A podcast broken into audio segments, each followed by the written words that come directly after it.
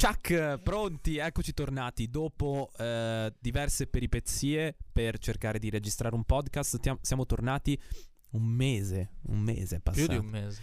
Oltre un mese, oltre un mese che non vi rompevamo le scatole. Siamo tornati e big news, ora abbiamo veramente un, progra- un nome e si fa sul serio, o no? Assolutamente, nuovo format. Per ora conviveranno il podcast e la radio.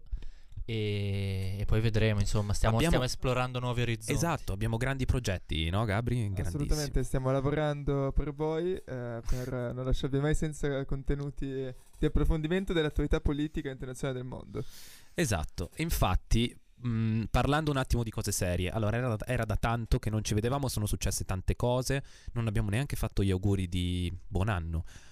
Buon anno a tutti i nostri ascoltatori. Buon anno dopo due settimane, 20 giorni, qualcosa del genere. Comunque, eh, dagli studi di Radio Bocconi, 18 gennaio, siamo tornati e la notizia più eh, sconcertante degli ultimi, degli ultimi tempi è sicuramente l'arresto di Matteo Messina Denaro. Perché è sconcertante. Beh, perché in verità, ecco, no, questo è un, altro, è un altro tema che vorrei introdurre. Non era così sconcertante, poi vedremo perché. Però, insomma, è stato arrestato Matteo Messina Denaro dopo oltre 30 anni di latitanza. Ricordiamo essere eh, boss eh, pluripregiudicato della, insomma, tra, tra le cosche più, eh, più importanti della, della mafia, di Cosa Nostra, e mm, mandante di numerosissime stragi, tra cui tutte quelle del 93 a Roma, quella degli Uffizi, eh, oltre che Capaci, eh, la strage di Borsellino, insomma è un pezzo molto grosso, è stato per veramente tanti anni, ora non, non mi rammento quanti, però è stato il,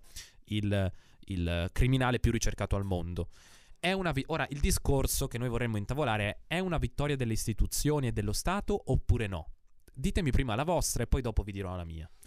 Beh, è una vittoria parziale, tutto quello che vogliamo coi se, con i ma, che vogliamo aggiungere a oggi è una vittoria se guardiamo quello che è successo tre giorni fa ormai.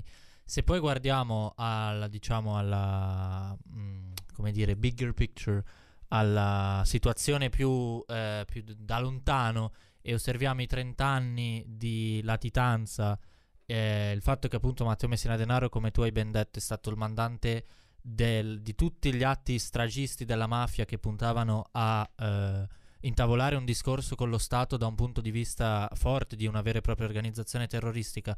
Insomma, che questa persona abbia vissuto per almeno una buona parte di questi 30 anni in Sicilia, eh, molto vicino a, a dove è nato nel, nel Trapanese, fa riflettere quanto è una vittoria. Beh, sic- sicuramente è una vittoria, poi bisognerà vedere anche gli sviluppi, ad esempio ho letto oggi che non si pentirà, non, eh, non inizierà a collaborare con la giustizia, il che era assolutamente prevedibile, però Sì, insomma... è la stessa caratura di, di Totò Riina alla fine. Esatto, e Conosciamo le Bernardo facce. Provenzano. esatto, sì, sì. Poi si parlava del- dei sorrisi no, che faceva eh, interrogato dai PM. Comunque, sì, sì, sono assolutamente d'accordo su questo.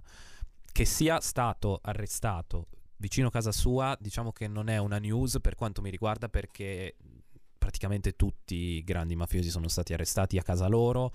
Eh, ovviamente vivendo sotto falsa identità, eh, il suo compagno di stanza nella clinica diceva che era una persona per bene che regalava l'olio alle infermiere. ehm, però insomma questo, questo- questo sicuramente ehm, è, è- è qualcosa cui, a cui fare riferimento insomma per, per quanto riguarda dove catturare, dove prendere i mafiosi che si nascondono.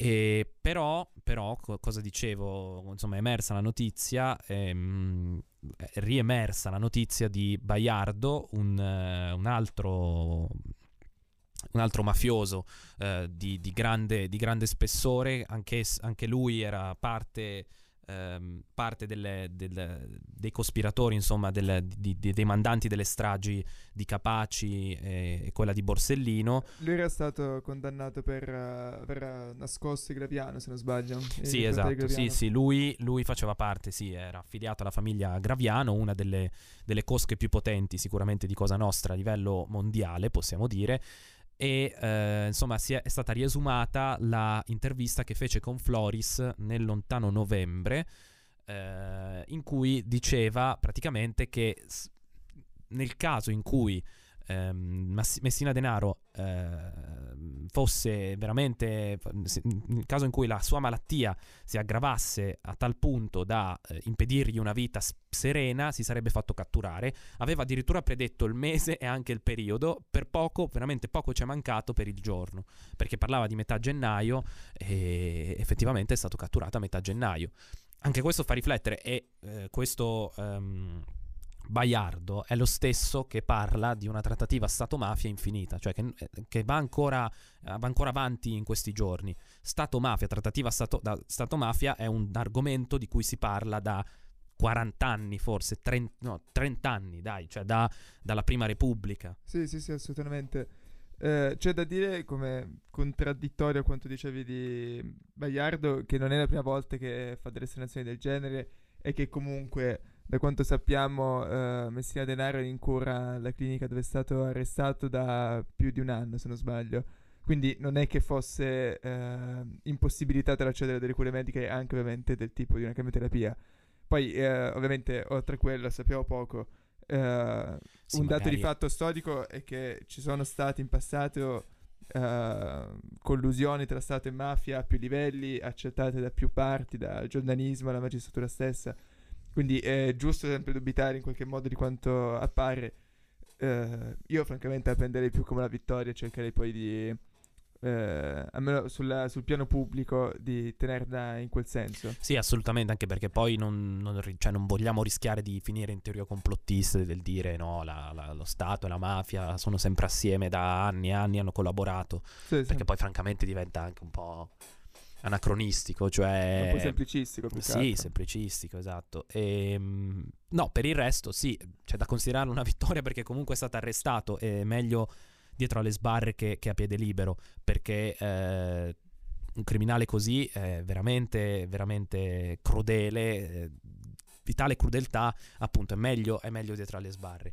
Resta il fatto che insomma, dietro tutto questo parlare dalla, da parte della politica, del governo, Piantedosi, da Meloni, Giorgetti, tutti, veramente tutti, ehm, mi sembra un po' di, insomma, che ci sia un, un attimo di, di, incoerenza, o almeno capire che sì, le istituzioni dopo 30 anni ci sono arrivate ed è un bene che ci siano arrivate, ma ci sono stati 30 anni di bambini sciolti nell'acido, di stragi e, e quant'altro, quindi sì, insomma... Sì, sì, No, è vero, la vittoria è tale come, come abbiamo detto prima, però la, la, prossima volta cerchiamo insomma di metterci qualche anno qualche, qualche decennio in meno e mi sembra superfluo commentare le esternazioni politiche di questi giorni, non hanno ovviamente nulla a che fare col, col governo queste operazioni, sono dirette da, eh, parte, da, dai magistrati e dal nucleo dei ROS, dei carabinieri, quindi che non hanno nulla a che fare non hanno nulla a che fare con, um, con la politica, da entrambi i lati, quindi questa attestazione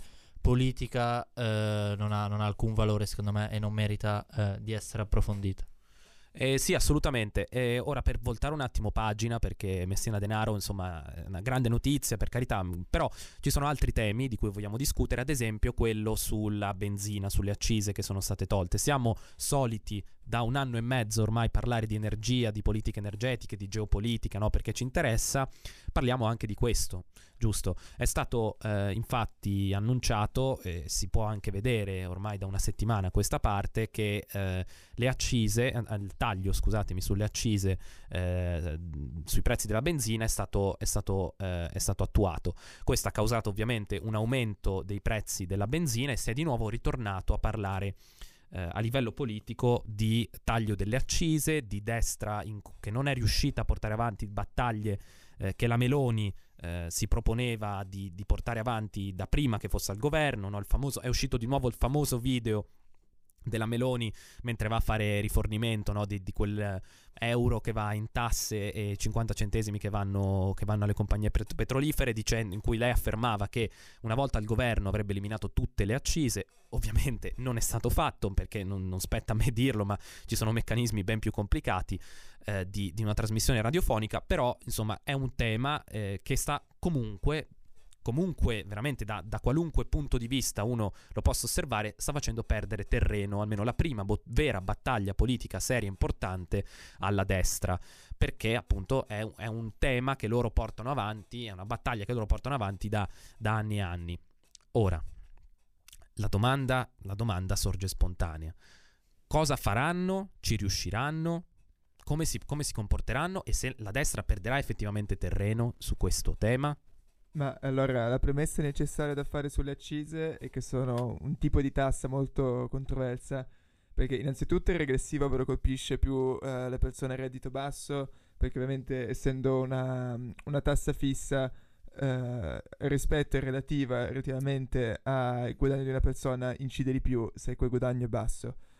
Uh, l'altro fatto però, che è anche quello che le rende particolarmente efficace come tipo di tassazione, è che eh, più o meno tutti hanno bisogno di fare benzina e gasolio e quindi essendo una domanda inelastica imporre una tassa eh, corrisponde ad un gettito fiscale notevole.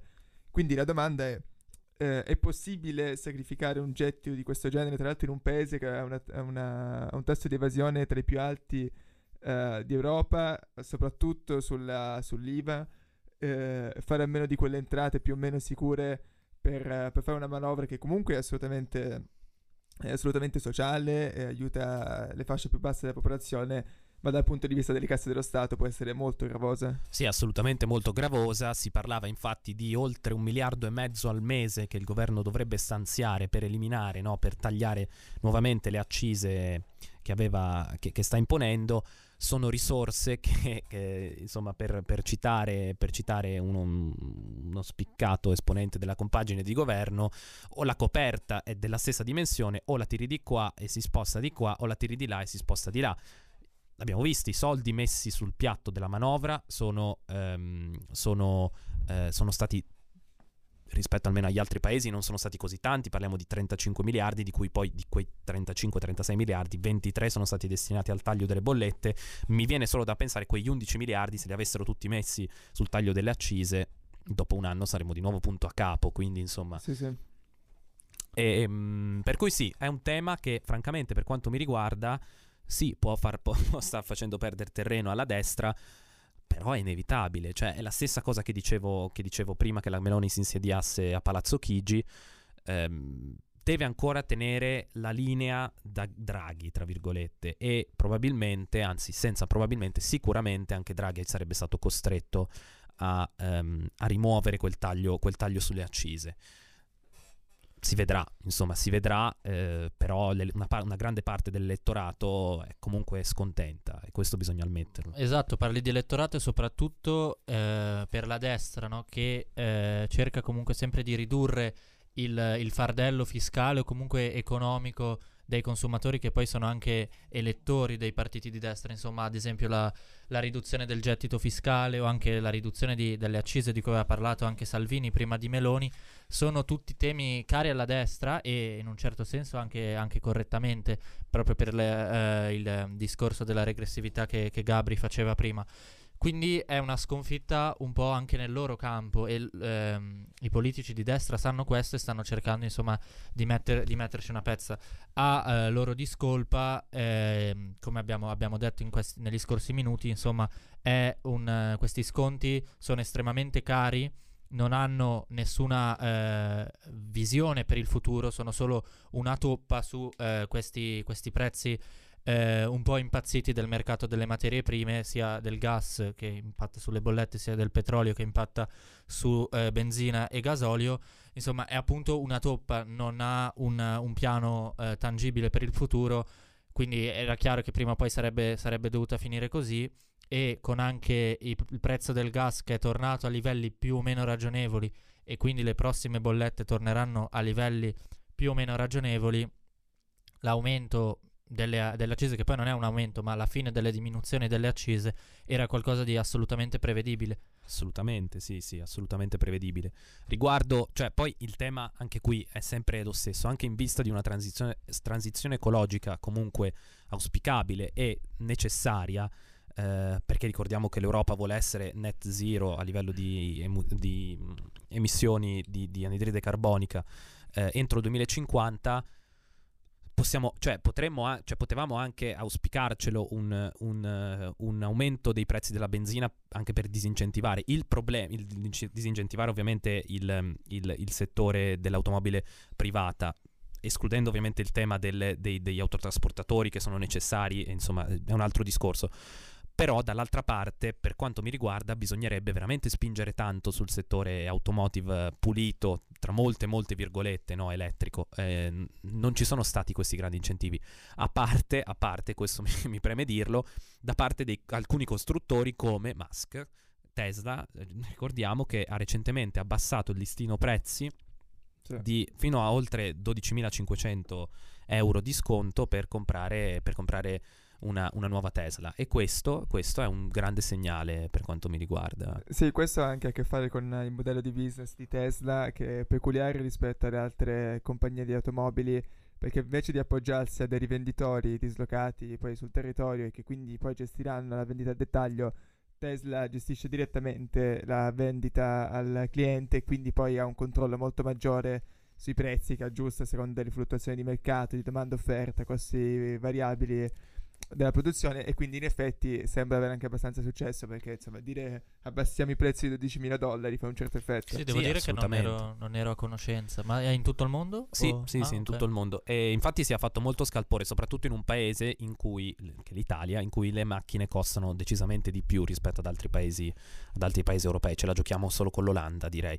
Comunque, sì, eh, fa anche riflettere. Oltre ovviamente a questa cosa, a questo, questo, questo tema che, che introducevi tu, Gabri, fa anche riflettere sul ruolo in generale de- di Tesla come eh, car manufacturer, vorrei dire, perché eh, Produttrice di automobili. sì, produttrice di automobili, nel senso che eh, prima, secondo me, dipendeva un po' troppo dagli stakeholders, anche un po' impazziti per quanto mi riguarda, che avevano fatto schizzare il titolo a livelli allucinanti rispetto almeno ai, ai competitor Toyota, gruppo Daimler, eh, gruppo BMW e gruppo Volkswagen, che eh, erano, valevano veramente un avevano a livello frazionari no, di, di- di quanto valesse Tesla e comunque avevano mercato, ehm, linee di approvvigionamento, settori interi dominanti, no? cioè dominati dal- da- da- dagli stessi marchi, senza appunto avere quella grande performance in borsa, performance che si è dimostrata essere una bolla perché ovviamente le quotazioni dei titoli di Tesla sono scese e Tesla secondo me abbassando i prezzi, insomma la quadra di tutto questo,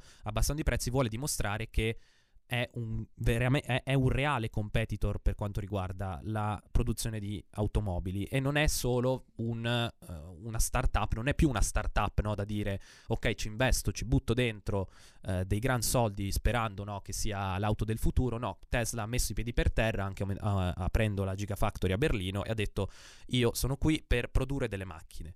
Se voi eh, volete comprarle, sappiate che io produco a Berlino, produco in Texas, produco in Cina o insomma eh, dovunque e sono diciamo committed a quel esattamente solo esattamente a quel compito per cui Tra l'altro, visto che hai citato Tesla, ora non so se aveste altro da aggiungere sull'argomento, però coglierei l'occasione per fare un collegamento che non mi ricordo se avessimo già trattato, ma che comunque è interessante.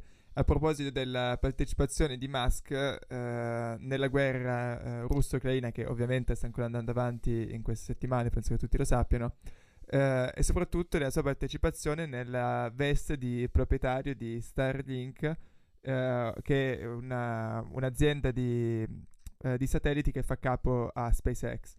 Ora, Starlink è stata fondamentale durante questi mesi perché ha offerto la possibilità di, ehm, di, di comunicare su dei canali protetti e sicuri ai soldati ucraini. Poi questo è diventato anche insomma, oggetto di un dibattito abbastanza acceso all'interno del, eh, del, del fronte americano perché poi Musk ha fatto delle esternazioni, tweet, proposte di pace, insomma, cose abbastanza pittoresche. Eh, rimane però il fatto che questo è un esempio di integrazione tra settore militare e civile e anche in realtà di come appunto Musk voglia sempre essere eh, a, Al centro dell'attenzione. al centro dell'attenzione ma anche on the edge of innovation. Adesso sì sì sì ho questa puntata abbastanza anglofone. No eh beh sì sì eh, ci mancavate eravamo non, non venivamo qua da tanto. Comunque sì sì assolutamente sono d'accordo. Eh, per, per parlare di qualche altra notizia no, par- eh, non, non abbiamo proprio affrontato il Qatar Gate Ah, che beh, diciamo che è abbastanza, No, abbastanza invece sì, rilevante. l'avevamo affrontato secondo me è un bel po' Vabbè, ragazzi, il Qatar e il Mar- ve lo fate- riassunto breve: il Qatar e il Marocco sono eh, sospettati di aver corrotto funzionari europei a una vice parlamentare europea a vario titolo con viaggi, eh, valigie di contanti vecchio stile, eh, favori vari per far sì che eh, il Parlamento europeo ad- adottasse politiche estere più favorevoli al Marocco e al Qatar che non sono paesi eh, campioni nel rispetto dei diritti umani e della democrazia, specialmente il Qatar ma anche il Marocco che invece è un partner molto importante per l'Unione Europea, essendo a 10 km dall'Unione Europea, anzi confinandoci a causa delle exclave eh, spagnole, ma vabbè comunque insomma essendo molto vicino anche culturalmente all'Europa, queste sono coinvolti personaggi italiani e, e greci, Eva Kaili sì. era, era, greca e il suo compagno, eh, di cui non ricordo il nome adesso, era italiano. Insomma, stanno, stanno indagando a Bruxelles eh, i eh, giudici belgi e eh, no, no, la notizia del giorno su questo è che Panzeri ha collaborato. Ah, ecco. Si è detto disposto a collaborare, ha anche fatto i, primi, sì, sì, ha fatto i primi nomi, eh, è pronta per lui una condanna da un anno. A, a, guard, guardate, vi leggo sinceramente, Cozzolino e Tarabella sono due nomi che lui ha fatto, eh, appunto indicandoli come, eh, come mh, mm, anche loro target no, del, del, del, della volontà di, di, di, del Qatar e del Marocco di, di fornire tangenti e insomma anche, anche qui si, si, si, si, apre un altro punto di svolta per, per, per l'indagine che è stata abbastanza, abbastanza rilevante. Um, altro da dire, oggi leggendo i quotidiani si è visto quanto il, il ministro della salute Schillaci voglia implementare la lotta al fumo, stringendo il divieto di fumare nei luoghi all'aperto con, in presenza di bambini e di donne in gravidanza Uh, oltre alle sigarette, ma uh, anche alle sigarette elettroniche e dispositivi di riscaldamento del Finalmente tabacco. giustizia contro i fumatori di Icos. esatto, esatto. E potremmo dire, ma misura sacrosanta, ci avviciniamo sempre di più ad essere un paese europeo. Ora vedremo chi la rispetterà. Eh, però, insomma, sono, sono, segnali abbastanza, per quanto mi riguarda, abbastanza, abbastanza importanti. Beh, poi adesso sempre tornando sulla politica internazionale, eh, abbiamo assistito a un evento abbastanza importante in Brasile, eh, l'assalto al, esatto. ai palazzi Hill. del potere, che tra l'altro appunto non, non soltanto Capitol Hill, eh, equivalente brasiliano, ma anche a la sede del palazzo presidenziale e del Tribunale Supremo, che sarebbe Corte Costituzionale, Corte Suprema, tutt'uno uh, del Brasile. Sistema presidenzialistico molto peculiare. Eh, insomma, quello che abbiamo assistito fondamentalmente è questo assalto un po' di una folla, di, di una moltitudine di persone. Tra l'altro, bisogna anche dire, eh, rispetto a quanto avevamo visto due anni prima negli Stati Uniti, questi erano in infradito uh, Mario sì, del Brasile. Sì, quello, quello, è stato veramente... Erano più tranquilli, più rilassati. Non si sono viste armi, poi in realtà la situazione è complicata, c'è chi accusa esercito e polizia di connivenza, chi soltanto una delle due frange, poi è un sistema federale che complica ulteriormente le cose, c'è una un rimpallo di responsabilità, tra le altre cose. Assolutamente, mentre Bolson- Bolsonaro, ricordiamolo, era in Florida a sì, sì, sì. No, era in Florida perché aveva, doveva fare un'operazione. Perché... No, no, entrambe le cose, sia prima che ah, entrambe. Ah, ok, ok, scusate, scusate. Ho avuto l'utile a dire No, però, a parte, breve commento, il Brasile comunque è una democrazia di più di 200 milioni di abitanti, ogni tanto lo sottovalutiamo, diciamo, non ne parliamo spesso, però è, è il player più importante in, in, Sud America, senza alcun dubbio, sia a livello appunto di popolazione che anche di economia.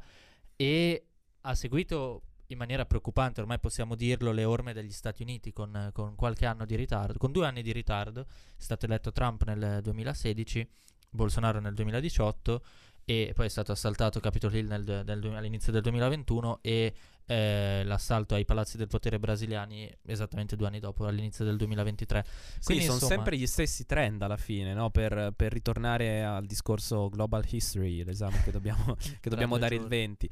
Eh, sempre più o meno cioè, il populismo alla fine, Est Europa, eh, Europa dell'Ovest, Nord America, Sud America, sono sempre le stesse cose, alla fine viste e riviste. No, ci sono dinamiche che, vabbè, sicuramente sono affini, poi soprattutto alcune narrative che funzionano più o meno ovunque se fatte da un certo tipo di politici. Il caso peculiare del Brasile, in realtà, almeno a mio parere, da quanto ho letto da più fonti, è che ancora più che un conflitto tra la popolazione, un certo potere stabilito, appunto quello di Lula in questo caso, c'è proprio un conflitto interno alle istituzioni stesse eh, che esula anche dall'ambito politico eh, coinvolge sia eh, l'esercito, i militari che alcuni dicono essere decisamente schierati a favore di Bolsonaro, altri dicono in maniera più moderatamente, in maniera più moderata.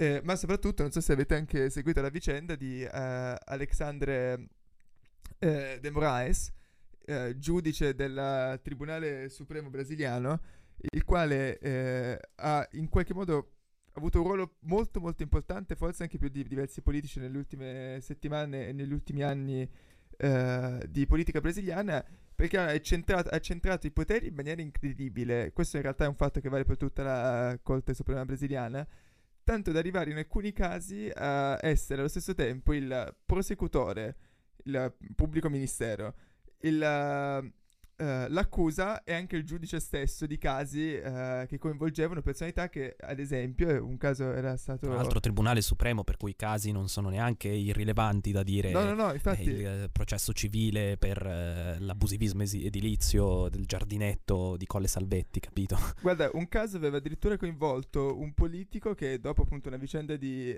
una serie di vicende controverse che appunto con- coinvolgevano questo Alexandre de Moraes eh, aveva accusato la, il Tribunale Supremo di eh, violare completamente il suo ruolo costituzionale, era stato arrestato, accusato di vilipendio dagli stessi giudici del Tribunale e poi tutto ciò si era risolto in realtà in una, in una, in una condanna a dieci anni, se non sbaglio, che poi però era stata revocata da Bolsonaro stesso che aveva... Sì, perché poi essendo una repubblica presidenziale anche abbastanza per sé, eh, il presidente ha potere di effettivamente revocare delle condanne. Sì, sì, sì. Quindi, Abbiamo realtà, visto fare anche a Trump e a, tut- a Obama anche. Eh, è una vicenda interessante perché proprio c'è un conflitto interno nelle istituzioni. Ora non ho approfondito abbastanza da dire chi vincerà la vicenda, però insomma consiglio a tutti di seguire da vicino perché insomma sì, ancora, è ancora in, in, evoluzione potremmo dire perché appunto l'assalto, se ha, anche se c'era un piano, se era solo dimostrativo, non è, non è il tentato colpo di Stato non è andato a buon fine. Eh, Lula eh, si è insediato, che appunto è il presidente, ex presidente, tra l'altro di nuovo presidente che ha battuto Bolsonaro alle elezioni. Insomma, vediamo, deve traghettare un paese eh, diviso e non con la stessa ricchezza degli, degli Stati Uniti, insomma, quindi una, una missione decisamente più, più, complicata da un certo punto di sì, vista. Sì, sì, molto complicata. E io chiuderei con uh, due notiziette così, mh, mm, par- spostandoci sul fronte asiatico. Mm-hmm. La prima è che leggevo oggi che Tokyo, la città di, Co- di Tokyo, la municipalità di Tokyo, eh, pagherà chi si allontanerà dalla città perché c'è un problema di sovraffollamento e fondi pubblici saranno elargiti a favore di chi effettivamente eh, delocalizza se stesso proprio, la propria residenza fuori da Tokyo.